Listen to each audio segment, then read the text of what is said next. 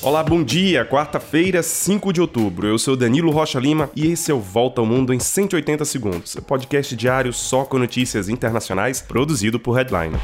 Começamos o dia com notícias da guerra na Ucrânia. Vladimir Putin finalizou hoje a anexação de quatro regiões da Ucrânia e colocou representantes russos no governo de cada uma delas. Do outro lado, o presidente ucraniano comemora a retomada de dezenas de vilarejos no sul do país, nos arredores da cidade de Kherson. O detalhe aqui é que enquanto os russos fogem das suas próprias áreas anexadas, os ucranianos retomam cidades e vilarejos completamente vazios, abandonados pela população local e em ruínas.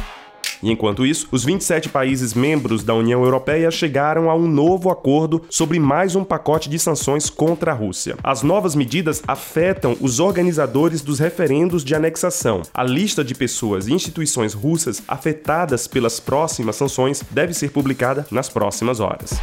E agora a gente vai para a Ásia, onde a tensão continua forte depois do lançamento de um míssil pela Coreia do Norte. Agora foi a vez dos sul-coreanos e dos americanos lançarem quatro mísseis na região. Esse exercício militar causou pânico numa pequena cidade da Coreia do Sul. Um dos projéteis falhou, caiu e provocou um incêndio. A carga explosiva não detonou e não provocou vítimas.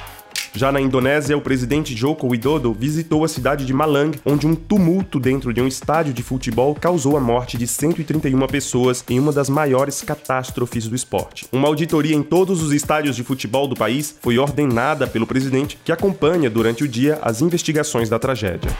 E no Irã, a terra voltou a tremer no noroeste do país. Um terremoto a 10 quilômetros de profundidade, com força de 5,4 na escala Richter, sacudiu 12 vilarejos da região durante a madrugada. Mais de 500 pessoas ficaram feridas, dentre elas, 140 foram hospitalizadas.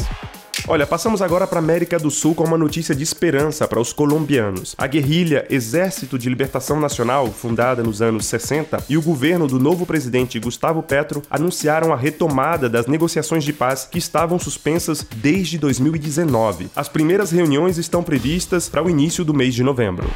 E nos Estados Unidos, Elon Musk mudou de ideia mais uma vez. Duas semanas antes do julgamento que coloca o bilionário sul-africano diante da rede social Twitter, ele decidiu comprar a rede social no preço que foi proposto no mês de abril. O valor ultrapassa os 200 bilhões de reais. Elon Musk anunciou um acordo de compra que logo foi abandonado no mês de julho. Os representantes do Twitter então entraram na justiça para forçar a compra, que agora pode ser concluída nas próximas semanas.